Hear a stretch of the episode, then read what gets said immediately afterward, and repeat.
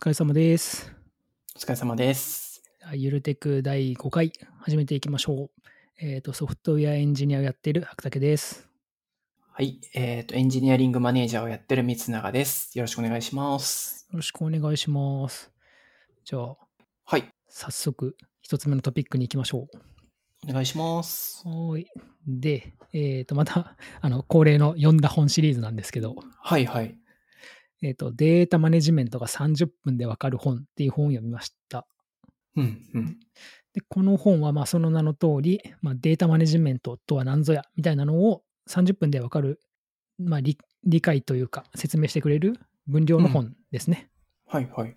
データマネジメントってまあ自分的にはそんな聞き慣れない単語だったんですけど、うん。結構有名なものがあるっぽくて、あ、そうなんこでれすは、ね。はい、データマネジメント知識体系っていう日本語で、あの、ディンボックへえ。なんかピンボックの多う分んデ,、ピンボックデータ版なんでしょうね、はいはいきっとこれは、はいそんな感じしますね。うん。データマネジメントのまあ知識体系ですね。うん。これは。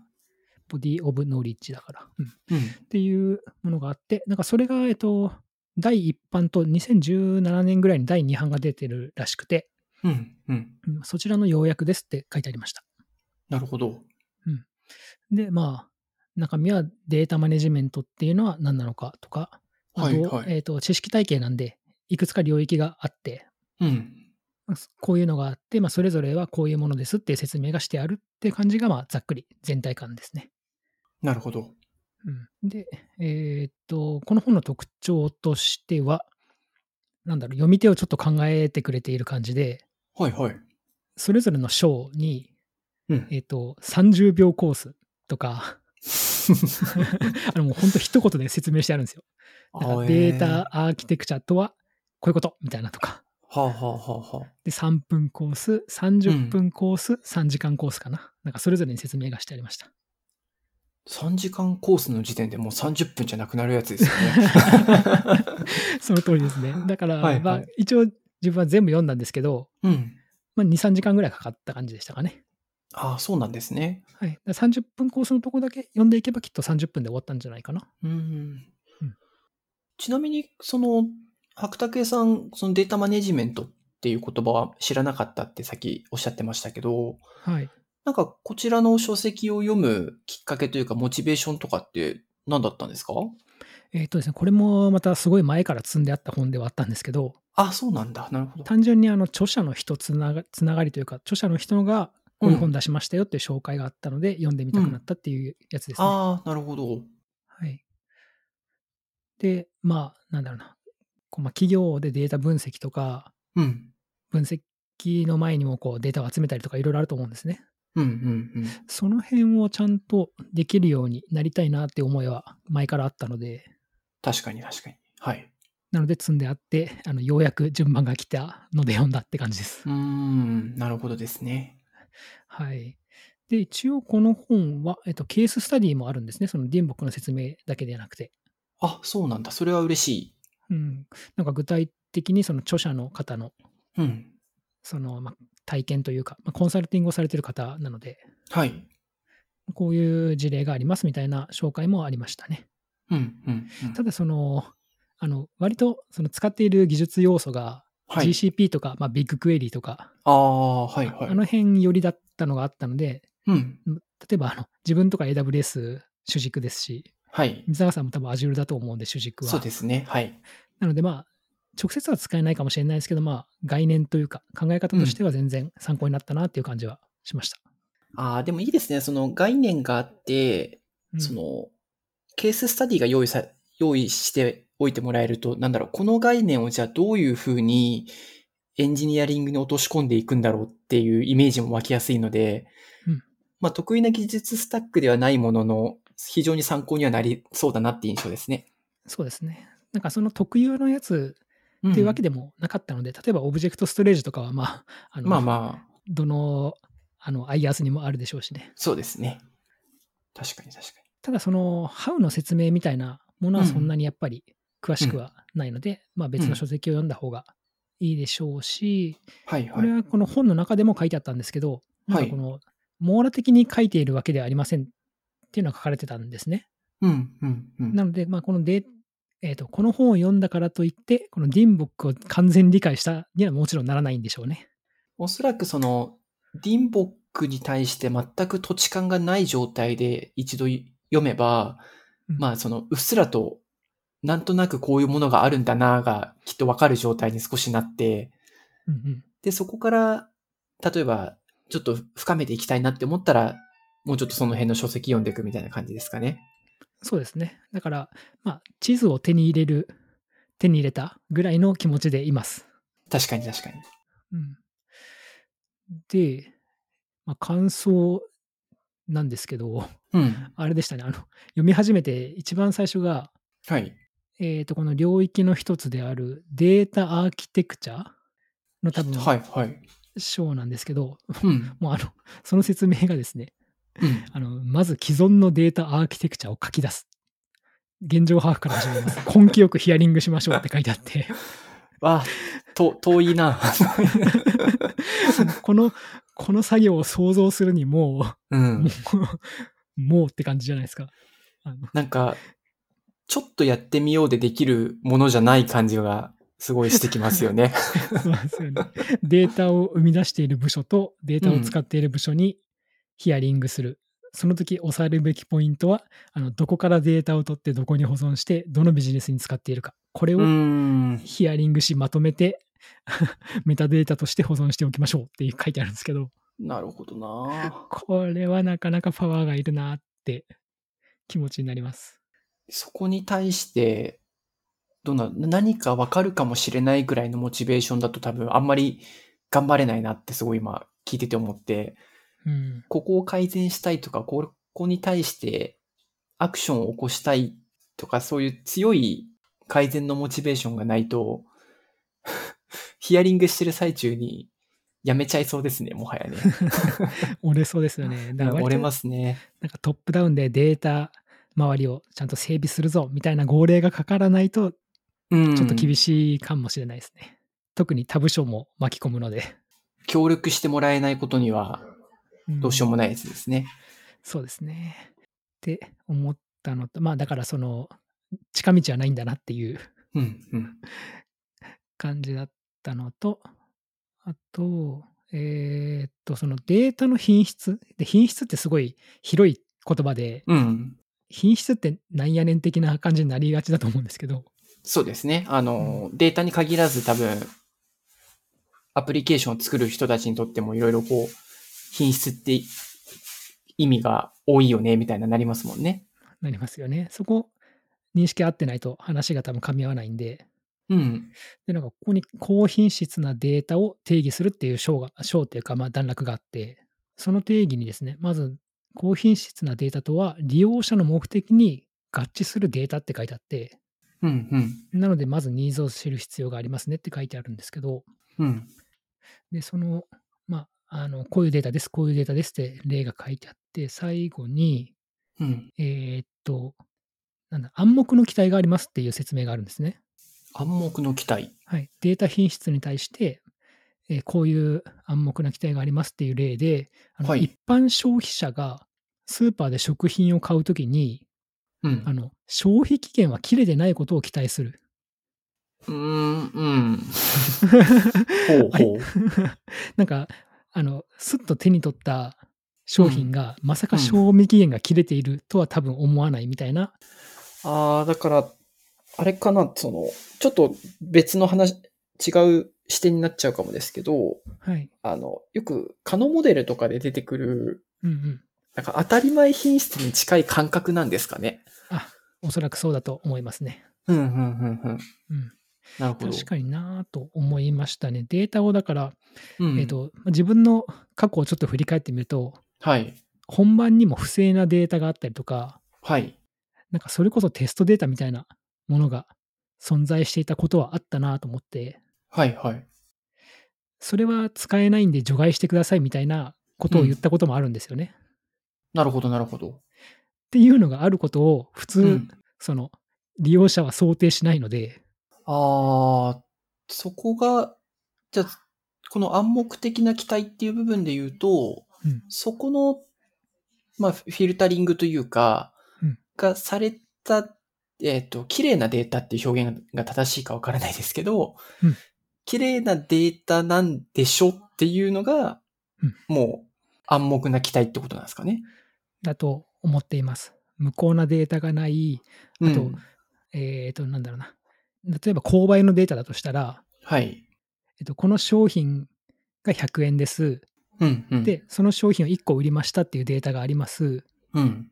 だったら、そのそこに記述されている売り上げと価格は100円で絶対一緒になってるでしょっていうのはきっと暗黙の期待なったなるほどだと思うんですよなね。そこが違うみたいなのは品質が低いと思うんですよね。うん、うん、うん、っていう感じですかね。まあ、さっきも言った通り、そして、あの、この本は具体的なハウはそんなには載ってないので、うん。うん。まあ、いくつかまた読んでみようかなってうん。思ってますす。あの、同じ著者の人で、あ、なるほあのど。はい。あの、まあ、単調じゃないんですけど、3名の方で書かれてるのかな。うん、うん、うん。うん。実践的データ基盤への処方箋ってやつが、お、なんか面白そうなタイトルだ。データ基盤、データ基盤か。まあ、読んでみるかって感じではあります。うん、うん、うん、うん。うん。でも、あれなんですよね。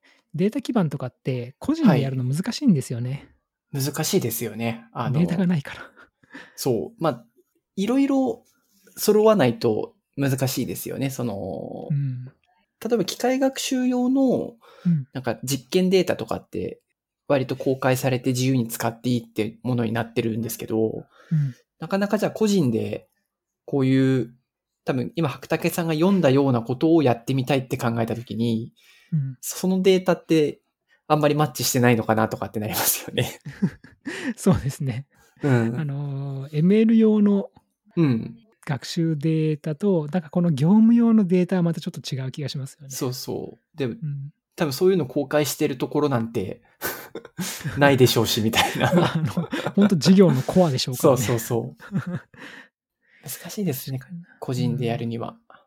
なんか、三永さんのとこで、こういうデータを、はい。こう、分析やっていくぞみたいな取り組みって何かありましたあーっと、やってくぞっていう声自体は何度か聞いたことがありますが、おう結局のところ、その、例えばデータエンジニアとか、サイエンティストとかもいない中で、あんまりこう、やってくぞの号令の後に、リーダーシップを持って進む人はいなかったですね。 確かにな難しいですよね。難しいですよね。かつ、こういうことって、例えばその、じゃあ業務の合間に、ちょっと時間使ってちょちょっとややってよっていうものでもないじゃないですか。うんそうですね。役に立つものはできそうにないですね、それだと。うん。うなんで結構集中した時間を確保してやるってなった場合に、あまりこう、多分まだそこに対しての期待値も、そのやっていくぞって言ってる人も見えてないところがあるから、うんこう、思い切ってじゃあ少し期間取ってやってみましょうになってないんだと思うんですよね。うんだから逆にそれを自分たちがた説明とか提案できればうんやれるのかなとも思ってますけど。なるほど。でも今あれですよね。なんだろうな。そのスプレッドシートとかで簡易的に多分、そのデータをいろいろ集計したりとかはしてますよね、確か。そう、そうですね。簡易う的に。ん。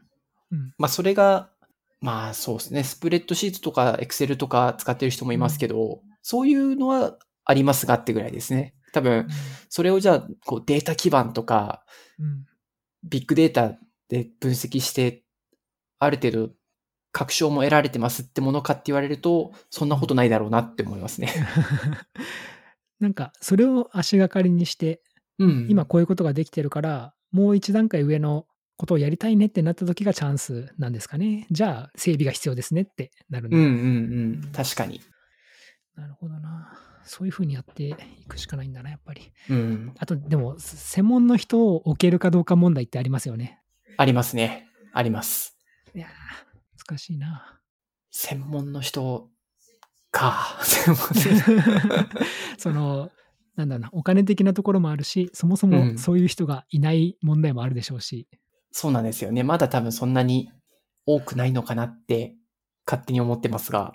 うん、うん。やっぱ育てるしかないというか、こう、頑張って勉強をしていくしかないんですかね、やっぱり中の人で。まずはそうなのかなって思いますよね。うん、うん。いやーそうだよな。ちょっと自分も。まあそんな感じで自分も勉強しようかなと思い立ったわけです。おすごい前なんですけどね。なんかやろうやろうと思っても、その、今言った通り、直接そのすぐに業務で活かせない系なんで、これ、うんうんうん。なんかちょっと優先度が上がんなかったんですけど、ついに、読みました。このじゃあ、実践的データ基盤への処方箋は、あれですか、うん一旦積み本リストに入って、うん、あの、キューイングされていくような感じです かいや、これはですね、はい。今このデータマネジメントが、えーうん30分で分かる本を読んだので、うん。こいつはあの次の級に割り込みで すね。優先最優先になりました。 あ、素晴らしい、素晴らしい。そうです。だから今週末おそらくこれを読むと思います。おー、いいですね。はい。いや、その代わりあれなんですよ。あの、先週、三永さんが話してくれた、はいはいエンエンジニアリングマネージャーのはい仕事。 あの辺がだからどんどん後ろに下がってい くいやー、知りたいこととか勉強したいことってなかなかこう、尽きないから、大変ですね、マジで。いやー、ほんともう、なんか、いや、最近もうなんか、その、そうは言うても、うんそれでは読めないから、うん。もうなんかパワープレイで、もう夜に読むようにしてるんですよ、頑張って。ほうほうほう。けどですね、 もう、もう眠いし、次の日起きれ ないし、ほんと大変なんですよね。そうなんですよね。夜、夜更かしして読むと大体次の日同じことできなくなっちゃうんで、うんあの、きついですよね、体力的には ね。そんなこんなで、ちょっと、はい。気合で読んでいこうか と。ちょっとあれですね、こういう場所、こういうとこでその話を聞くと自分もこれ読んでみたいなってなっちゃいますね。いや、いやまあ、水永さん、他にもあるんでね。そう、他、とりあえずエンジニアリングマネージャーの仕事は読み終えて、 はい。あの、何でしたっけ。LeanUX の第3版を読むか、はい組織を真からアジャイルにするを読むか悩んでるぐらいですね。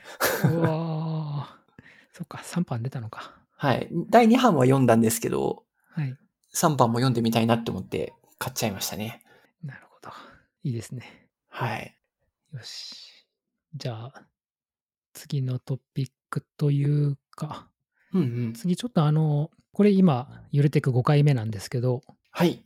えっと、4回目までの、あの、聞いてくださった方がいらっしゃって、フィードバックを、おー、ツイッターでありがたい。あのフィードバックくれた方がありありがたいです、いらっしゃるので、えっ、と、紹介っていうか、ちょっとこんな感じでしたっていうのをうんうん。紹介してみようかなと思うんですけど、えっ、と、まず一つ目がさくらさんですね。はいはい。えっ、と、すごいちゃんと、あの、ゼロから聞いてくださったそうで、あ、ありがとうございますあ。りがたいですね。はい音声が聞きやすいとのことで、 あ、 あれですね、フルリモートとアンラーニングの話がうんうん興味が惹かれたと書いてあって、えっと自分は環境を変えたり時間を寝かしたりすると過去のあれやっちゃったなとかああすればとふとなる、これ偶発的内政だということであうんーでもわかりますね、確かに確かに。時間を、まあでも確かに時間を寝かしたりするっていうのはうんありますよね。その、時間が経ってちょっと落ち着いて見れるようになったとか、あるいは環境を変えた時にか違う角度であの時の出来事を見れるようになるみたいなうんうんことだったりするんですかね。そうですねそれだったら自分も結構あるなって感じがします、うんん。特にその時間が経った時とかってもしかすると、その頃の自分よりもレベルアップしてることもあるでしょうから、うんなんかちょっと引き出しも増えて、ああ、あの時、ああすればよかったとかにつながってくるんですかね。そうですねうなんんかふとした時にそういうのがなんかつながっちゃってうん。何かのきっかけでああって思い出されるみたいな確かに。ありそうだななるほど、なるほど。ありそう。うん。うんありがとうございまありすが。とうございます。ほいで、もう一つが、これはほっちみさんですね。うん、うん。 えーっと、雰囲気が良くない会議の話。あの、前回のやつ ですねはい。はい、コンテキストを理解してないけども、ドックをしっかり作って、事前にフィィードバックを募るっていうのを自分はよくやりますと。なるほど、なるほど。うん、とファシリテーターの人は問いかけの作法を読んでおくと言い回しが広がって良さそとう。とのことです。あありがとうございます。りがとうございます。問いかけの作法。ね。読み、読みましたね、最近ね。私は積んであります。悲しい。読んでみたいんだよへーな。でもいいですね。その会議の前に、会議の前にというか、ドックをまとめてっていう、ドックにまとめてっていうところが多分、うん。自分のためにも言語化できるのですごく役立つし、うんまあ、それを例えば、なんだろうな、その会議の場ですぐ言われ、言われてすぐ考えて答えを出せる人もいれば、結構こう、じっくり考えてからじゃないと、なんだろう、言葉をに出せない人もいるでしょうから、そういった意味だと、すごくフェアな感じで会議に参加できそうな気がしますよね。そうですね、うんう。ん。事前に心の準備がしたい人は見ればいいし、そうそうそうん。う。ああ、なるほどな。事前に作っとくのは良さそうっすね。うん。あと、あれか、フィードバックを募るのか。うん、こんなん、こんなこと考えてますけど、何かあればコメントくださいじゃないですか、書いてみてくださいとか、そういう感じなんですかね。そうですね。うん。たまにやってるのは見ますけどね、頭出しで。うんううんんうん、先にこういうことを話そうと思ってますって、なんか、うん。うん。あの、議事録兼アジェンダみたいなのを。ありますね。うん。まあ、あれをしっかり作るって感じなんでしょうね。ですね。しっかり多分話すことを書いてというか、うん。なるほど。確かにそこまでしっかり、その会議のドックを事前に作ったことはなかったので、うんうん、なんか一回やってみようかな。良さそうですね。うん。という感じでした。いいですね。こうやってフィードバックが来ると嬉しい、嬉しすぎますね。 嬉しすぎますね。なんか、にっこりしちゃ いますね。ああとそうだ。あのーはいはいこれ、一つ目のあと、さくらさんも、あと二つ目のジェミさんもですね、どちらもあの、ポッドキャストやってらっしゃって、へえ。さくらさんは散歩 FM といううんポッ。ドキャストで、あと、ほっちみさんの方は、あの、竹山さんという方と2人で、はい。あの我々みたいにですね、2人で、うんうん。あの、ポッドキャスト、ミドルエイジドデベロッパーズというポッドキャストやってらっしゃいますね。へえ、これ聞いてみようん、自分もずっと聞いてます。う。うんうん特にあの、ミドルエイジドデベロッパーズはですね、はい結構、ゆるテクと、なんか雰囲気、雰囲気というか話す内容が同じかもしれないです、 結構。 なるほど、なるほど。はい。いいですね、それは。そんな感じですかね、今回は。はい。よし。じゃあ、終わっていきますかね。えーっと、では質問や感想はマシュマロで投げてください。お待ちしています。お待ちしています。で、ツイッターでは、ハッシュタグゆるテクですね。あの、ローマ字でゆるテクです。をつけてツイートをお願いします。よろしくお願いします。はい。じゃあ、今日はありがとうございました。ありがとうございました。